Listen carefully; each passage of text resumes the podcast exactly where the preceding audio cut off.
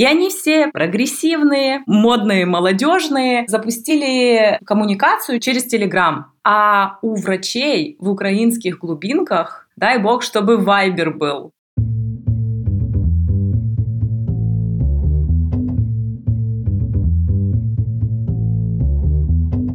Привет, я Юра Агеев, и это 129 выпуск подкаста Make Sense. Вместе с гостями подкаста мы говорим о том, что играет важную роль при создании и развитии продуктов. Люди, идеи, деньги, инструменты и практики. И сегодня мой собеседник Юлия Петрик. Мы поговорим о том, из чего состоит современный пиар и какую пользу от него можно получить. Обсудим основные шаги подготовки к запуску пиар-деятельности продукта или компании. И еще поговорим о том, как добиваться публикаций в зарубежных и отечественных медиа, зачем строить отношения с журналистами и при чем здесь Product Journalist Fit. Подкаст выходит при поддержке курсов Product Mindset и конференции по менеджменту продуктов Product Sense. Юля, привет! Привет, Юра! Расскажи немного про себя, пожалуйста. Меня зовут Юлия Петрик. Я Head of PR продуктовой компании из Украины, компании Макпо, которая делает приложения для маков. Мы находимся в Украине, но наши пользователи по всему миру, более 30 миллионов пользователей, есть в каждой стране мира. Кроме этого, я еще преподаю Product PR, Global PR для стартапов и технологических компаний и веду свой телеграм-канал PR Pub, где рассказываю о специфике пиара для продуктовых компаний и стартапов. Здорово. Слушай, ну, первый вопрос, который возникает, пиар такая штука, возможно, это не так. Но вот в информационном поле, из которого черпаю информацию, такое мнение, которое у меня тоже потом затранслировалось, что пиар это штука, которую не померить. И поэтому она и продукт менеджмент связаны не очень сильно. Давай сразу про вот это говорим. Можно ли результат пиара как-то измерить? И если да, то хотя бы как примерно? Конечно, можно. Мерять можно все. Другой вопрос, как, насколько это быстро, легко и дешево-дорого. Считается по классике у пиара есть три уровня метрик. Outputs, outtakes и outcomes. И на самом деле многие останавливаются на первом этапе outputs. Это те метрики, которые очень легко снять при помощи инструментов. Например, это охваты постов в соцсетях или количество просмотров публикаций.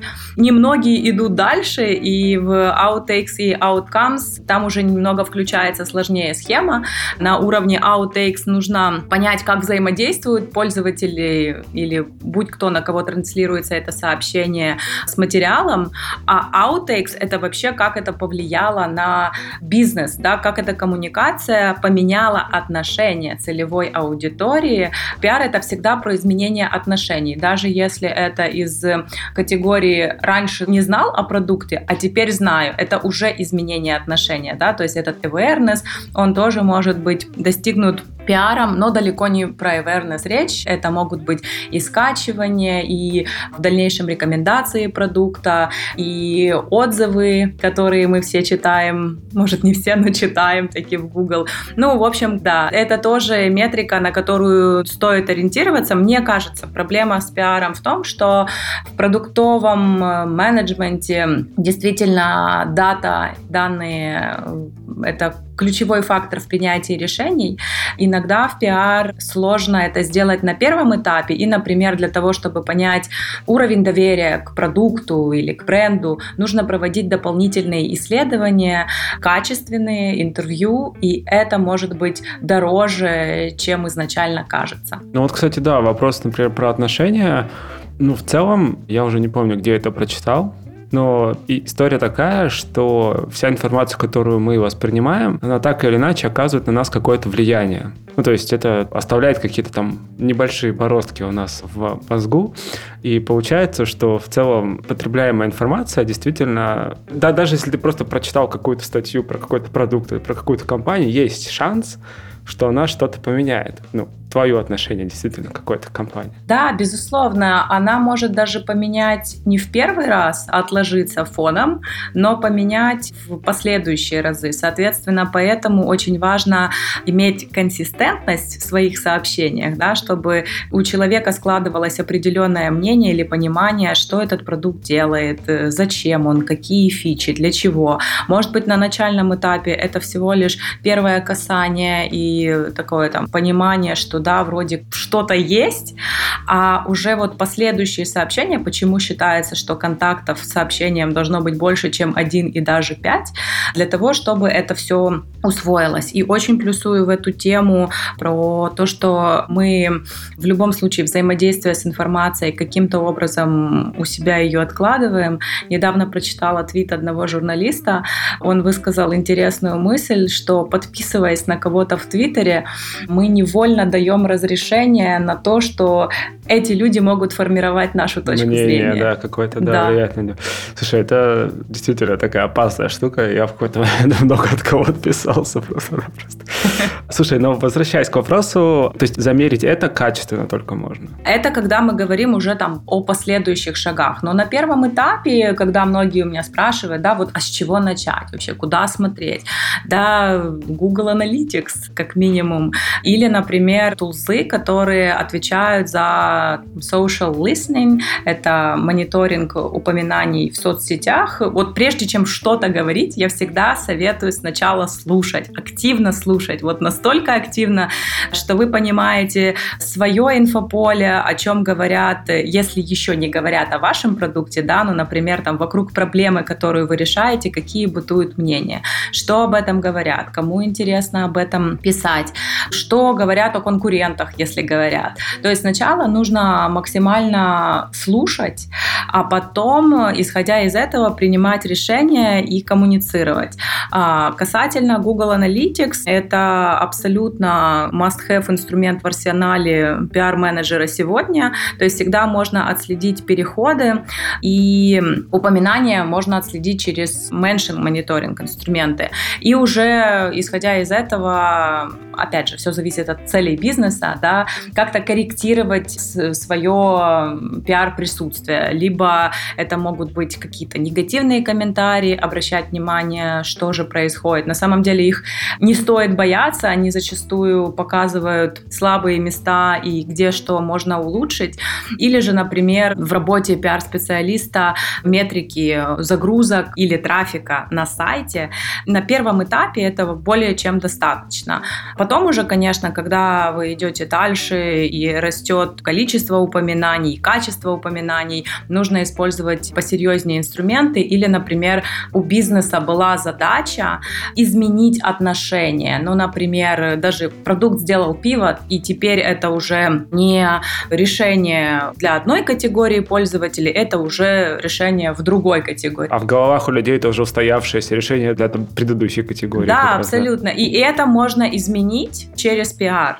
И когда вы будете ставить себе задачу, как это нужно изменить, вы будете себе прописывать в целях, да, как вы хотите изменить. Соответственно, и померить это тоже нужно будет качественно после окончания пиар-компании или несколько пиар-компаний по изменению этого отношения. Уже по итогу, через несколько месяцев, нужно будет заказывать исследования или самим проводить качественные интервью. И вот этот вопрос тоже включать туда, как изменилось отношение, воспринимают ли они продукт уже иначе и добилась э, ли пиар-коммуникация тех результатов, которые ставили себе в цели изначально. Слушай, это интересно, потому что я прям вот эту инертность восприятия сам на себе ощутил.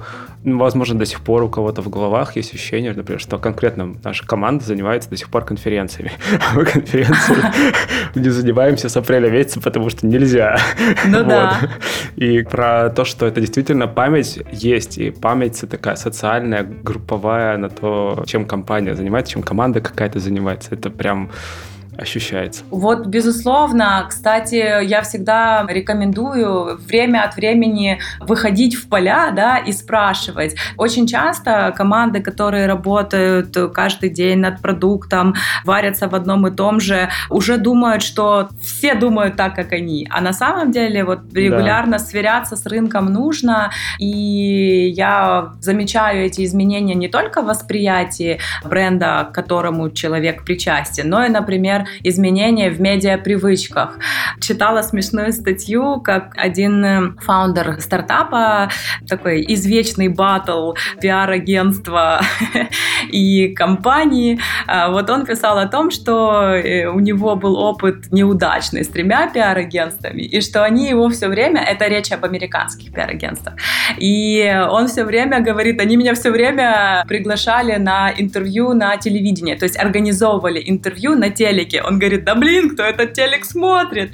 То есть вроде как телевидение, особенно американское, действительно дает доступ к большой широкой аудитории, но то ли это, что нужно его продукту и его пользователям или его аудитории, с которой он в данный момент работает. То есть есть и такое, что очень часто не успевает рынок за изменениями в медиапривычках. То есть куда выгоднее было бы его отправить на интервью на какой-то YouTube-канал. TikTok, или, может... В ТикТок, да. В ТикТок, да. Да, ну все зависит от продукта, да, и от целей коммуникации.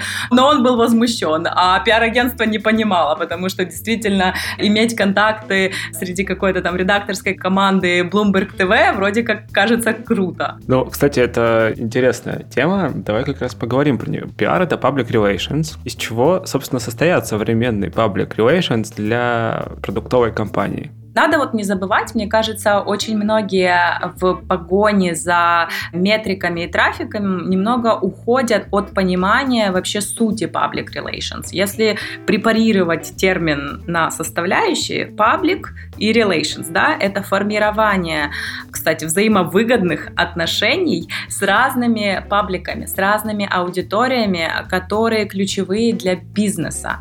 В случае продукта это может быть конечный пользователь, но если мы смотрим шире на бизнес, то это могут быть и потенциальные сотрудники, это тоже одна из аудиторий, с которой может работать пиар. Это могут быть даже, например, government в случае с, например, брендами вроде Uber, Bolt. У них это направление очень развито, потому что при выходе на каждый рынок это своя система урегулирования, договоров, правил, законов и так далее. То есть это тоже поле деятельности либо public relations, либо governmental relations, они тоже так называются, либо, например, потенциально аудитория инвесторов или каких-то бизнес-партнеров. Соответственно, они все входят в карту стейкхолдеров, с которыми может работать пиар, но опять же все зависит от целей бизнеса, что на данном этапе важно. В случае МакПо у нас даже Apple один из стейкхолдеров, с которым нам нужно формировать отношения.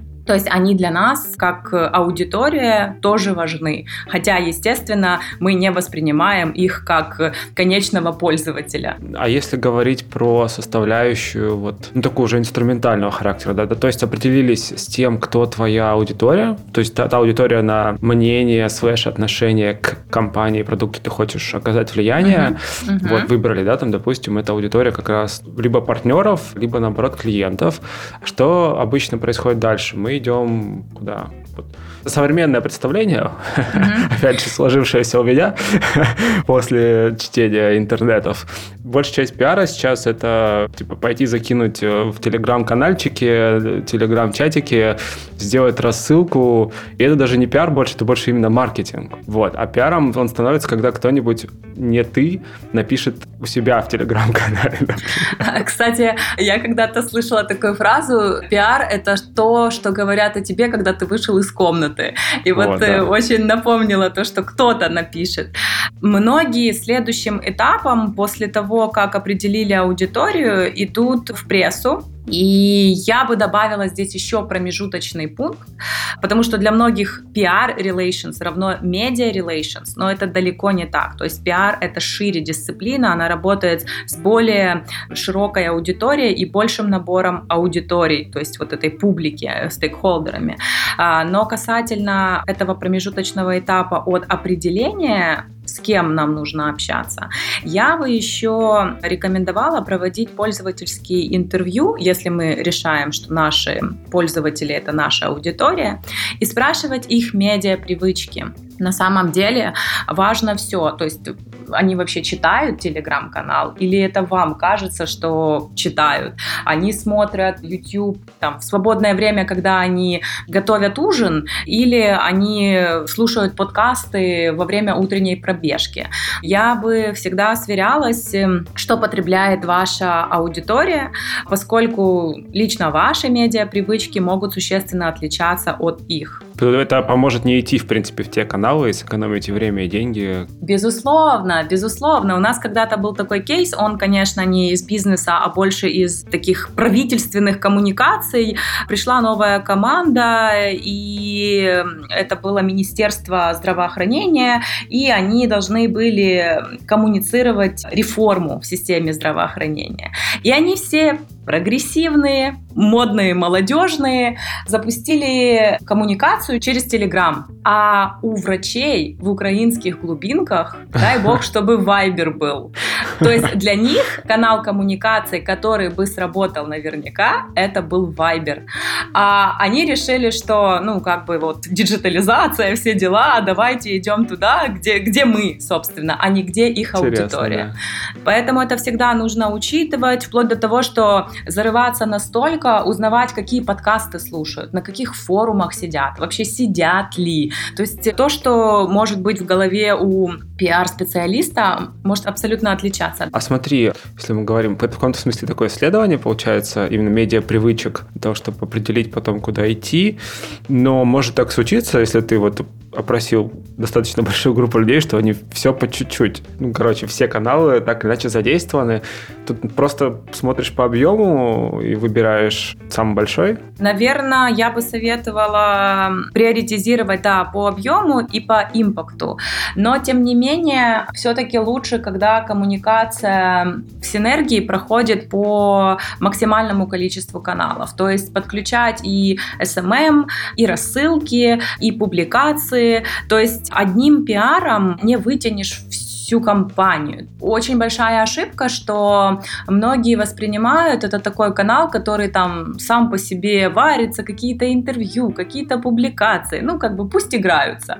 Но по факту это все должно быть вокруг одной идеи, вокруг одной коммуникации с максимальным покрытием. Только так можно а что добиться ты, что какого-то результата. над этим вот один канал с максимальным покрытием? Это какой-то источник, условно, или самый большой канал из всех, или что это? Я за синергию. Я за то, чтобы пользователь, который зашел с лэптопа в телеграм-канал, бегло просмотрел контент, что-то там где-то услышал, потом он перешел в Твиттере, увидел это сообщение, а потом блогер, которого он фоловит э, и читает его рассылки, тоже об этом написал. Важный момент, э, после того, как мы определили кто наша аудитория, с кем мы сейчас коммуницируем, узнали медиа-привычки, очень важно узнать, что мы говорим. Но это как раз было на этапе следа аудитории, нет? Или когда мы слушали? Слушали, возможно, да, но это как бы то, что помогает в принятии решений. То есть прежде чем идти даже к прессе,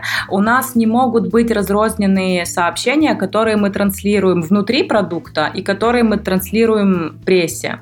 Соответственно, это должна быть быть совместные усилия продуктовой команды, копирайтеров, кстати, журналисты очень этого не любят. Например, когда стала появляться куча клонов, но не в плане продукта, а в плане бизнес-модели, и многие стали объяснять там, мы делаем Uber для собак, или mm. там LinkedIn для балерин. И журналистов всех просто коробило от этих сравнений, потому что как бы зачем вы делаете то, что делает Uber, делайте свое уникальное. Но если вы коммуницируете, что вы Uber для собак, чтобы это было сквозное, и на сайте это было написано, и пользователь, который своей собаке заказывает такси, тоже мог э, понимать. И, и это же сообщение было в прессе.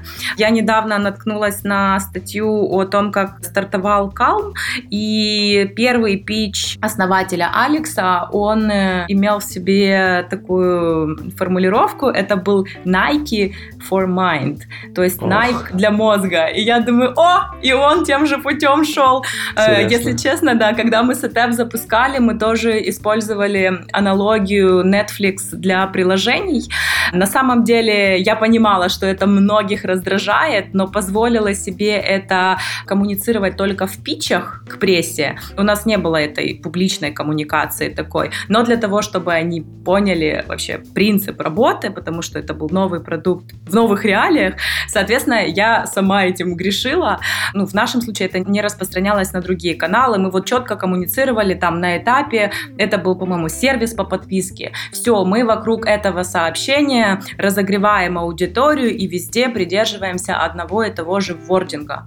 Потом, если у нам есть необходимость изменить это отношение, то есть мы понимаем, что сообщение работает плохо, непонятно, есть смысл менять, но опять же придерживаться вот этой консистентности и смотреть, как это будет перформить уже дальше. А как мы понимаем, что плохо работает? Но это уже внутренние тесты, скажем так, результаты работы лендингов. И, например, очень часто классно работает интервью, когда это отзеркаливание. То есть, когда ты спрашиваешь, а что для тебя сетап?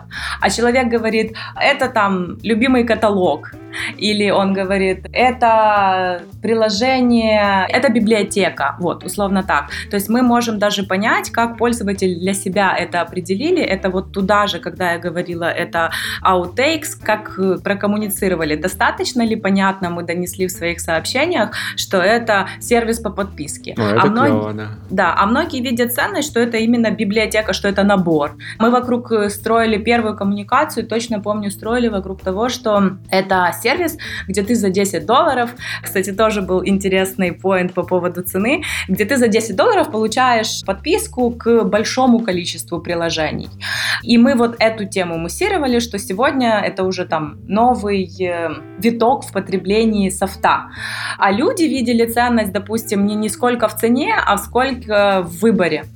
И по поводу цены мы сначала коммуницировали, что это цена двух латте. И, э, ну, вроде, это, да, да, да, классика, то есть это понятное сравнение, и прислал нам э, письмо житель Латинской Америки, я не помню, и он говорит, это неправда.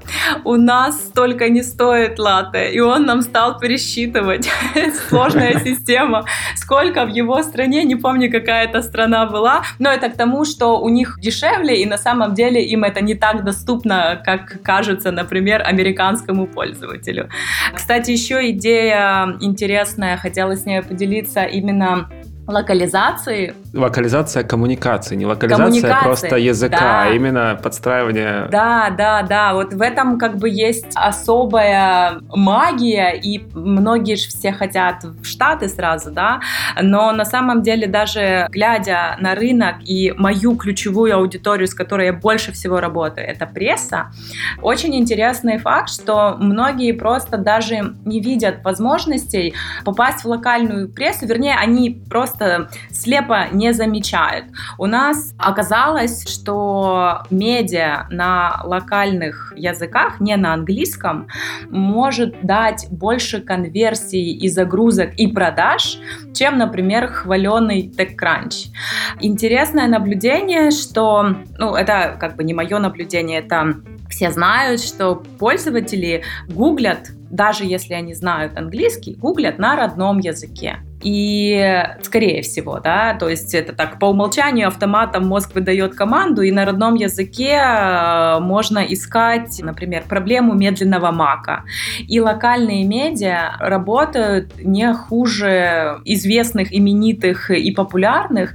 И, ну, есть такие истории, как, например, TechCrunch — это имиджевая публикация, а, например, издание у испанского какого-то медиа-холдинга, оно может быть не настолько авторитетное и неизвестное в широких кругах, но оно может дать действительно в три раза больше, чем тот же TechCrunch.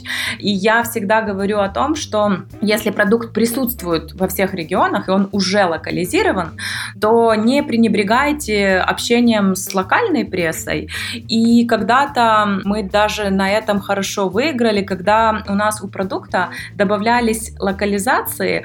Ну, естественно, мы стартовали только с английским и работали над английским, но потом постепенно стали добавляться другие языки, ну, казалось бы, новость могла остаться незамеченной, но мы делали выборку медиа, которые пишут, там, условно, на португальском, и писали им. И конверсия покрытия таких новостей гораздо выше и открытие писем, потому что им приятно, что там, особенно французам, наконец-то французский, а не только английский интерфейс, они охотно подхватывают, пишут у себя и даже где-то там проникаются дополнительной лояльностью к команде, к бренду. Это всегда работает, не стоит это игнорировать.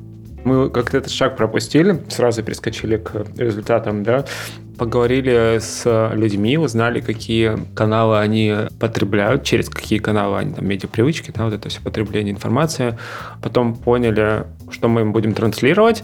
А вот следующий шаг получается, это как раз выбрав каналы, мы обычно эти каналы не наши. Давай так, да? Да. Обычно в компании нет миллионного блога на Ютубе, нет э, десятка телеграм-каналов, нет э, собственного медиа и так далее, так далее. То есть надо принять решение, а куда все-таки пойти. И здесь, вот ты часто упоминаешь журналистов, для меня журналисты это что-то из прошлого века, если честно. Вот, типа это ребята, которые устарели, и вот это все. Но, может быть, я не прав. Скажи это журналистам с миллионами фолловеров. Вот, да, как обстоят дела на примере, там, не знаю, вашей компании или в целом какой-то общий пример, как выбирать, куда идти, там, к тем же блогерам, к журналистам, каким-то инфлюенсерам и прочим прочим ребятам. Да, опять же скажу, что все зависит от ваших целей, да, иногда один пост, скажем, там в каком-то профильном комьюнити может перекрыть все ваши усилия по привлечению того же комьюнити через другие каналы.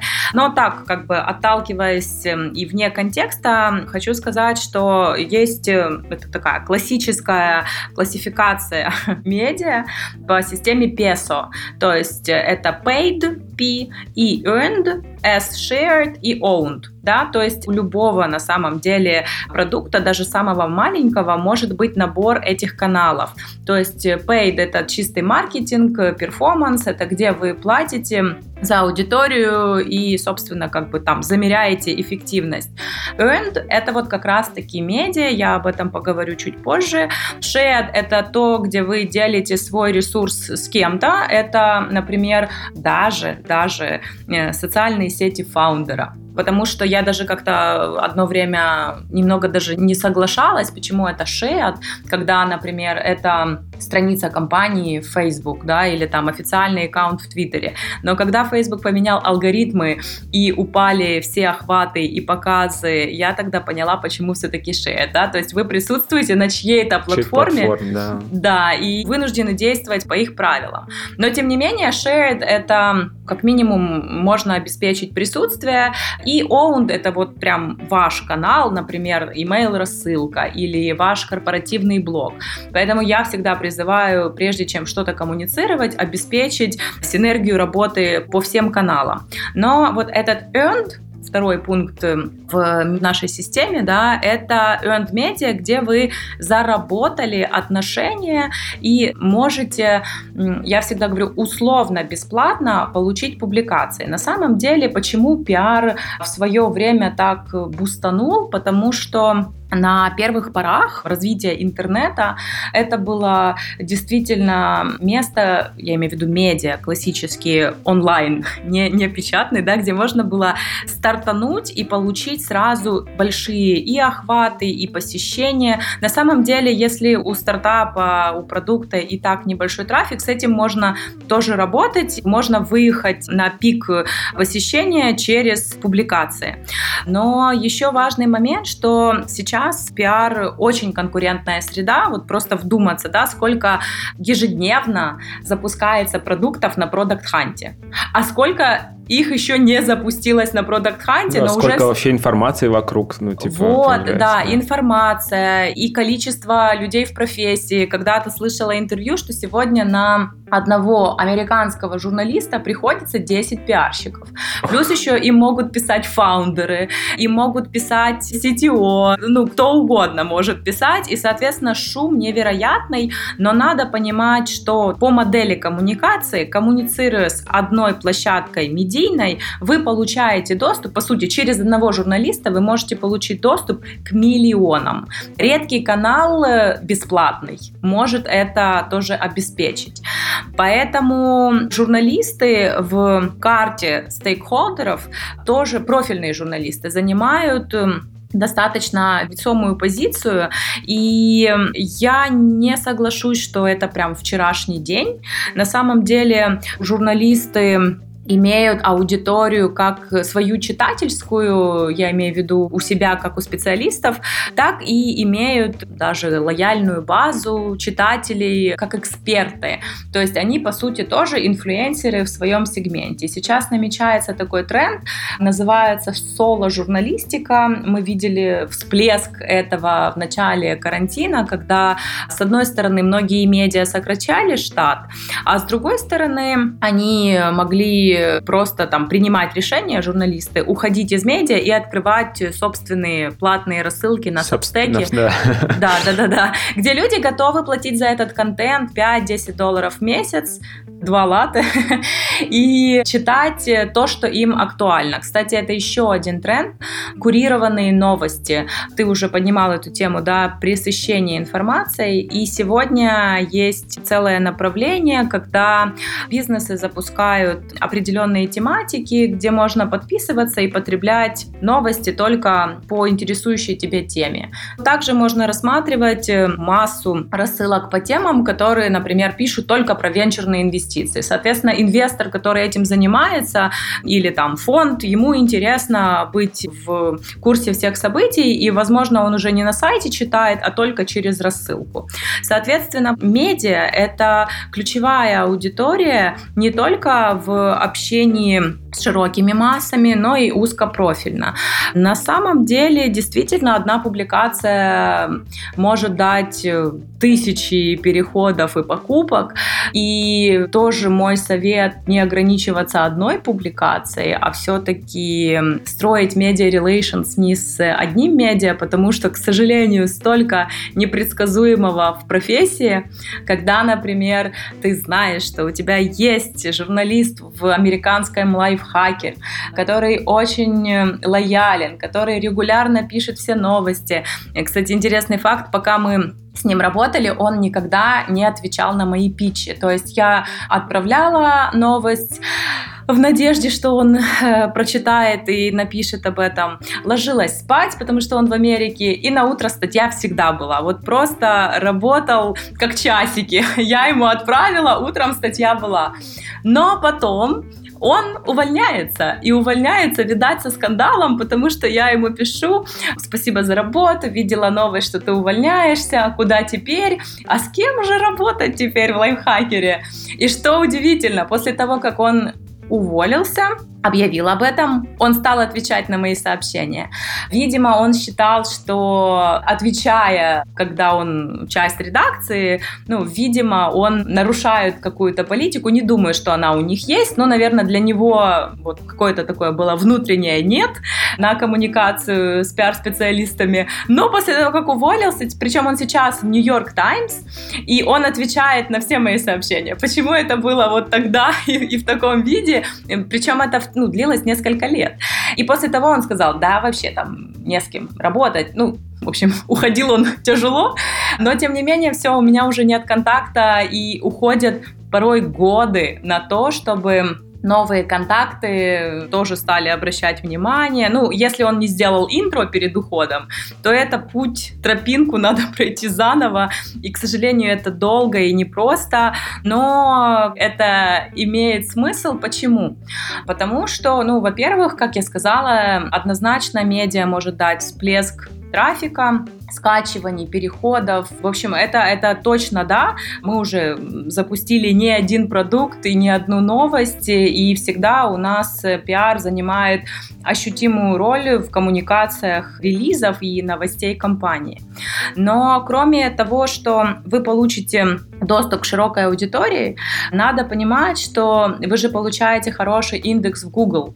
Медиа, когда можно нагуглить, что о продукте пишет VentureBeat, TechCrunch, Business Insider, естественно, это уже доверие, это репутация.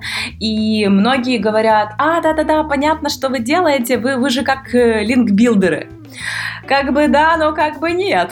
Как бы если в линкбилдинге можно договориться за условное фи, размещать ссылки пачками, то все-таки процесс работы с медиа, как сейчас модно говорить, он очень крафтовый. И это долго, но это стоит того. Естественно, вы не можете добиться за деньги чистую ссылку на американском Mashable. Это точно нет. Но если новость классная и продукт им интересный, то, конечно же, ссылка будет. И надо, опять же, общаясь э, со своими пользователями, спрашивать, а как вы узнаете о новых продуктах? Да? Кто-то может сказать, да, я слушаю, что там друзья советуют, а кто-то говорит, а я гуглю, а кто-то скажет, а я из подкастов узнаю. У нас, кстати, вот в наших интервью пользовательских одно время мы прям замечали большое количество ответов, что именно подкаст был первой точкой контакта аудитории. И, соответственно, они, опять же, оттуда могли услышать в первый раз, а потом где-то еще и статью прочитать. Резюмируя историю про журналистов и, в принципе, получается, инфлюенсеров, это построение отношений. Я почему уточняю? Потому что иногда хочется, вот есть машина, у тебя есть Facebook, он умеет обучаться, а ты ему дал денег, он нашел тебе аудиторию. Типа, зачем возиться с этими людьми? Они же непредсказуемы. Но опять же, индексация, Google, репутация. То есть э, журналист даже, когда берет э, работу, историю, он э, всегда пойдет в Google почитать, а что вообще об этой компании говорят, а что вообще есть. И сейчас очень много компаний, не сколько компаний, окей, продуктов, приложений, однодневок с идеей там что-то запустить бесплатно, собрать данные, продать, слиться и запустить уже что-то новое, да. Такое То если... это цикл прокачки awareness того же, да, доверия, опять же, вот это все. Репутации. Репутации, да. да. Репутации, да, потому что если вы строите бизнес в долгую, то вам без пиара не обойтись никак. Вот если вы действительно планируете, что ваш продукт будет существовать годы, у вас есть высокая миссия, у вас есть value, то без пиара не обойтись. Если вы, конечно, однодневная, я же говорю, такая идея продукта, когда это все сделать, быстро прокрутить, то окей, как бы без пиара точно можно. И, наверное, он не нужен, потому что он действительно очень долгий, э, если мы говорим про media relations. Но это классика, это уже вот вот настолько э, я поняла отточенный механизм работы, что даже каждый новый новостной повод от нас воспринимается как позитивный сигнал на рынке, но не только среди пользователей, но и среди журналистов в том числе. Когда мы запустили мобильную версию Setup, ко мне сам в личку пришел журналист из протокола. Это новая американская медиа, которую собрали просто невероятно звездный состав. И у них они еще растут, скажем так, в плане трафика это еще такая история на перспективу, но в плане вообще подбора журналистов, да, и их опыта, их значимости для индустрии, это просто топчик.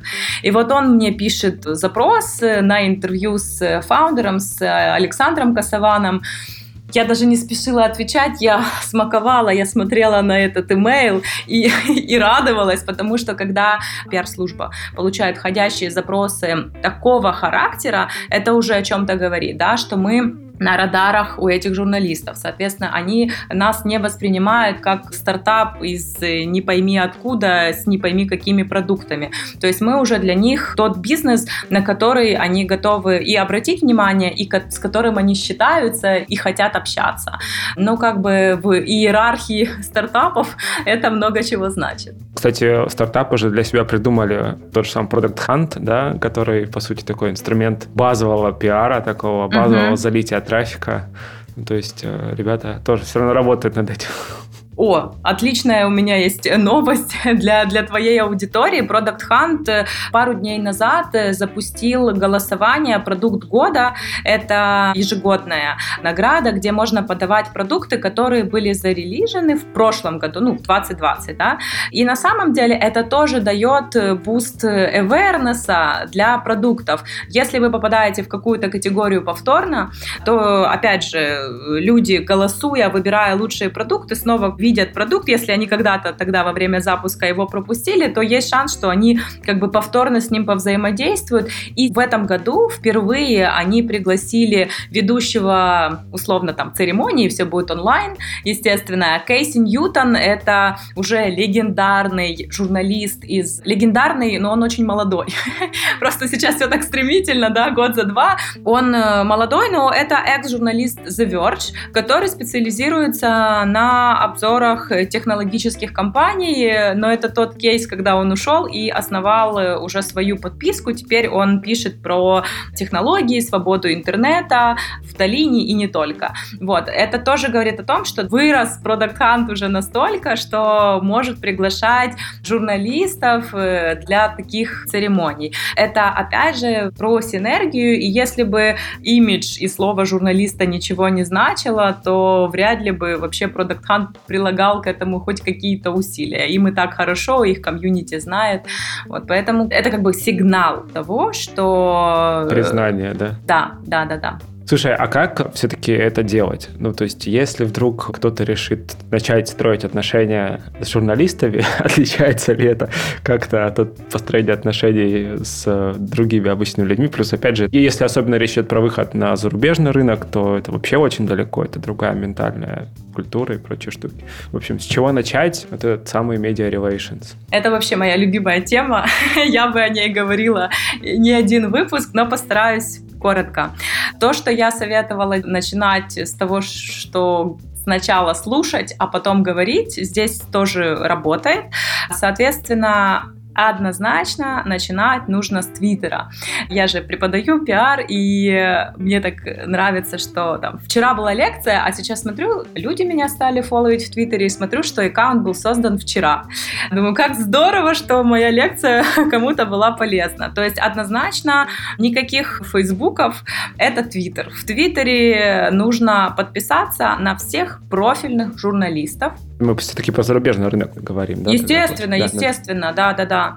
И нужно читать, о чем они пишут, потому что Твиттер — это колоссальный кладезь знаний о журналистах, об их болях, об их интересах, обо всем. То есть мне даже когда-то выручил Твиттер, мне надо было подойти на, во время WWDC к одному очень известному блогеру, его называют вообще человек-медиа, у которого миллионный трафик, причем до сих пор не могу понять, понять, какой феномен его блог, э, просто анти-UX, э, черный белыми мелкими буквами, но тем не менее он построил себе уже знания, его цитируют э, все другие медиа, и мне надо было к нему подойти.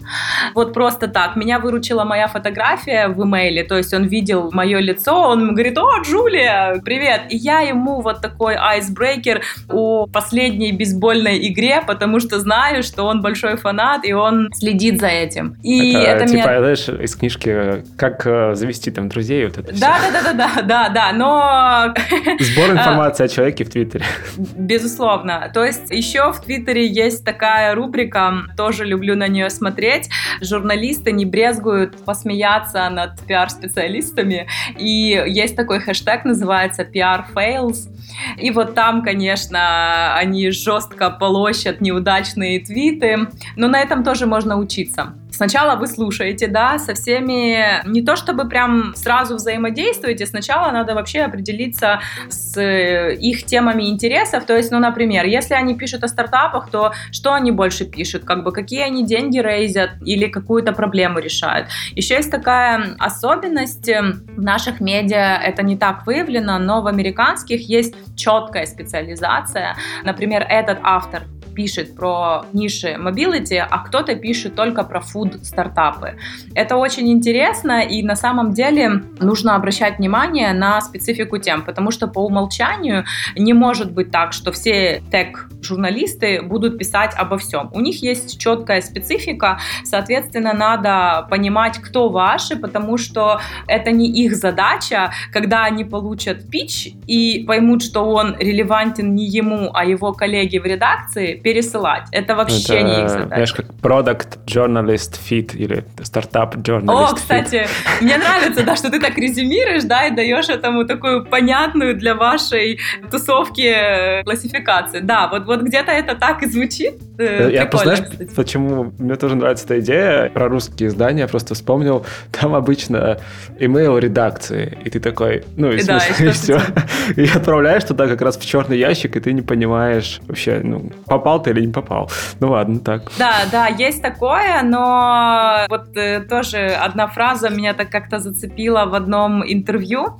Журналист, когда его спросишь, э, зачем ты приходил в профессию, он может э, высказать мнение, говорить правду или образовывать массы или нести свет. Но ни один журналист не скажет, что он пришел в профессию выполнять KPI пиарщика.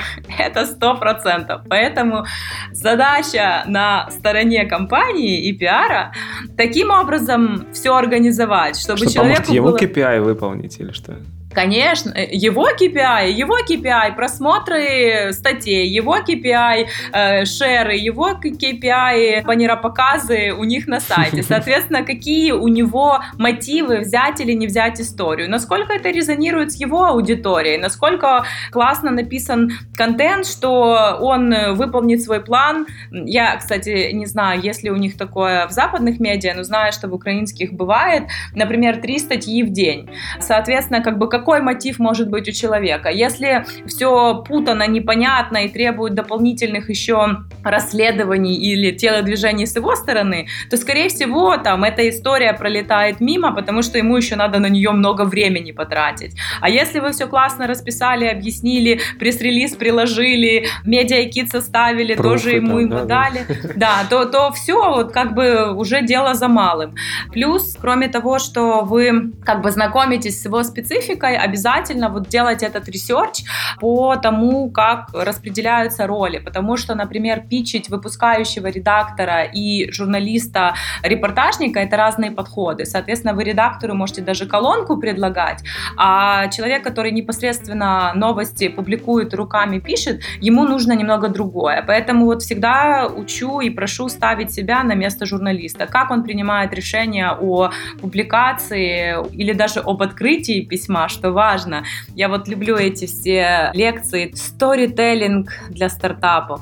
Я думаю, все прекрасно. Или там, как через сторителлинг попасть в прессу. Я думаю, все прекрасно, но им бы хотя бы сначала в inbox попасть, потому что журналисты получают сотни имейлов, и они просто могут э, skip нуть э, даже классную новость только потому, что был неправильный subject line. Не сколько неправильный, а там непонятный, неочевидный. И вообще говорю, вот есть у вас новость, также subject line и тему письма и называете. Не идите в метафору, там, новость, которая перевернет этот мир, или тема письма, пресс-релиз. Ну, естественно, он даже не будет это открывать.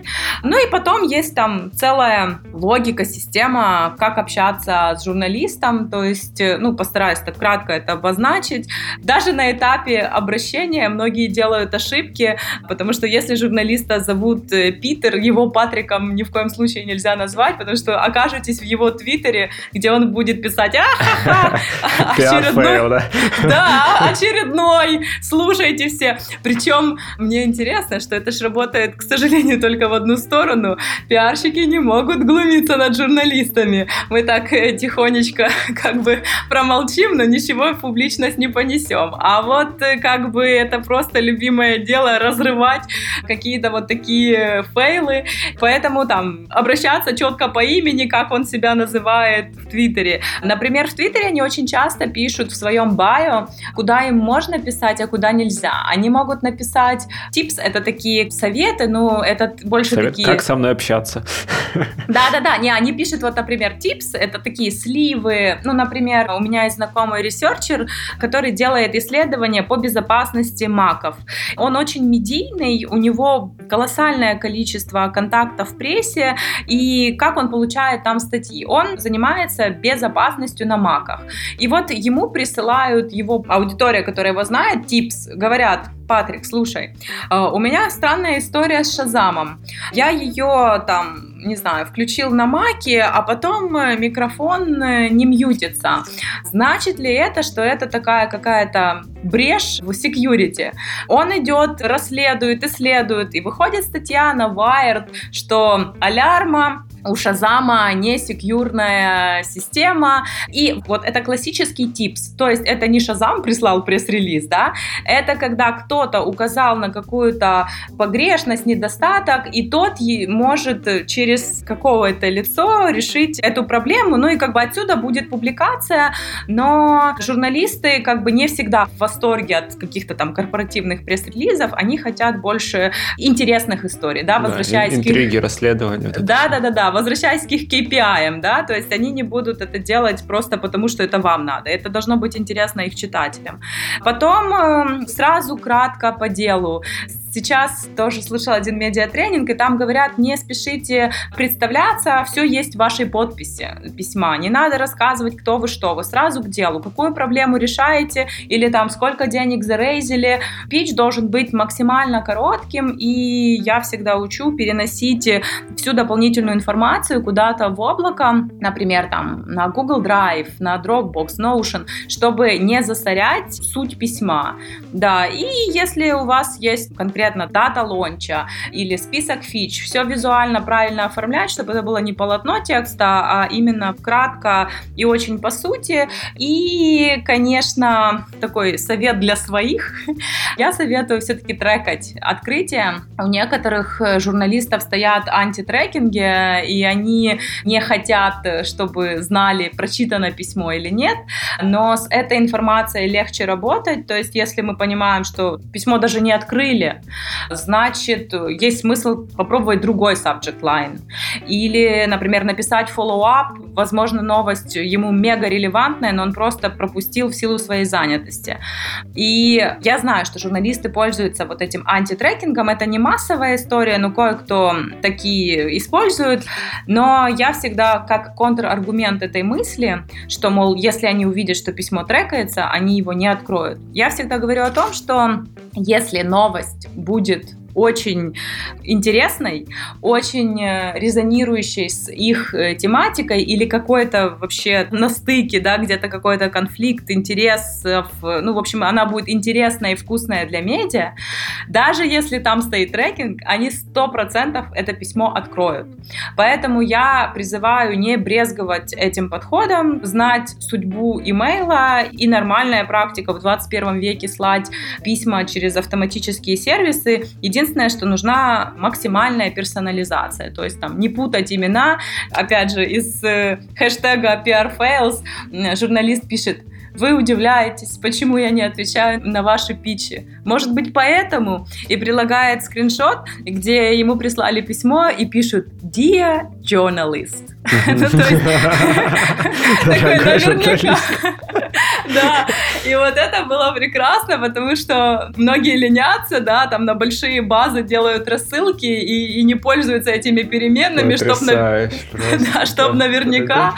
Да, поэтому если делать рассылки, то как бы делать с умом, с персонализацией, проверять, подставились ли переменные имя и э, издание. Вот. Ну и на самом деле я вообще сторонник той мысли, что в целом находясь не в Штатах, можно делать хороший пиар в Штатах, получать публикации. Сейчас так мы вообще все в одинаковой ситуации. Журналисты работают из дома, они не ходят на встречи с американскими пиарщиками, то есть вся коммуникация происходит в имейлах, и это на самом деле большое преимущество для компаний, которые находятся не в Штатах.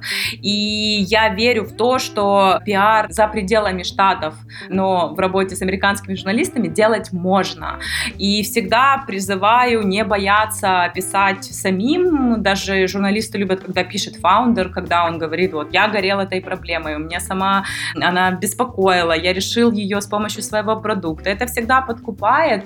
Я не хочу там звучать, как, знаешь, там, противница агентств, но тем не менее многие идут э, и заказывают эти услуги у пиар-агентств и даже не знают, что с них нужно спросить.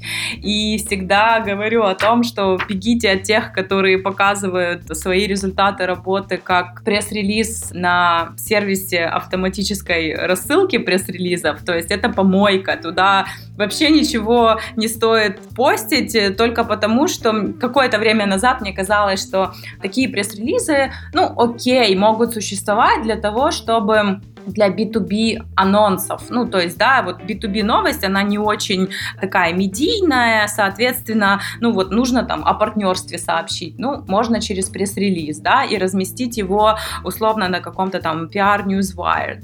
И так долгое время с этой мыслью жила, пока мне одна моя выпускница не сказала о том, что они запустили новый сайт свой и разместили пресс-релиз, сославшись на свой сайт. Так он на вот этом же самом PR Newswire И из-за того, что там колоссальное количество некачественных ссылок, им еще он и в выдаче понизил их сайт. Соответственно, это был такой fail, и с тех пор я говорю, вообще стерегитесь, которые показывают вам, мы можем сделать рассылку на PR Newswire. Да это любой может сделать. Сейчас индусы за 500 долларов там на Fiverr е предлагают разместить пресс-релиз на Yahoo Finance. И очень удивляюсь, когда в своих deck ах рекламных пиарщики присылают как заслуги свои, размещение на Yahoo Finance. В общем, не стоит этого делать. Ну и как бы не бояться общаться с журналистами. На самом деле они тоже в поиске историй. И если история достойна публикации, то они обязательно ее возьмут. Помните, что у них тоже есть KPI. Слушай, ну, очень здорово. Мне кажется, эти советы применимы не только для работы за рубежным рынком, но и для отечественных рынков. Конечно. Надо только понять медиум, где журналисты тусуются, вот, и там следить за ними. Ну и дальше уже цепочку это разворачивать. Юля, спасибо тебе большое. Мне было очень-очень интересно поговорить про пиар. Спасибо, Юра, за такую возможность поговорить о том, что я люблю, чем живу и что невероятно драйвит. Anytime, как говорится. Здорово. До встречи. Пока-пока. Пока-пока.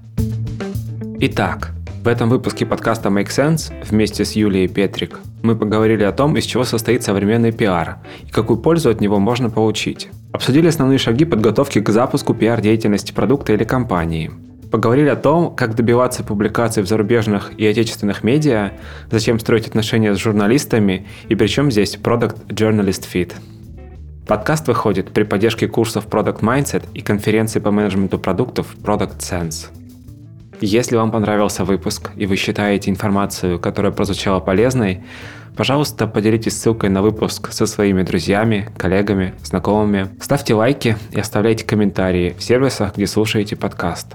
Это поможет большему количеству людей узнать о том, что он существует. Это был 129 выпуск подкаста Make Sense и его ведущий Юра Агеев.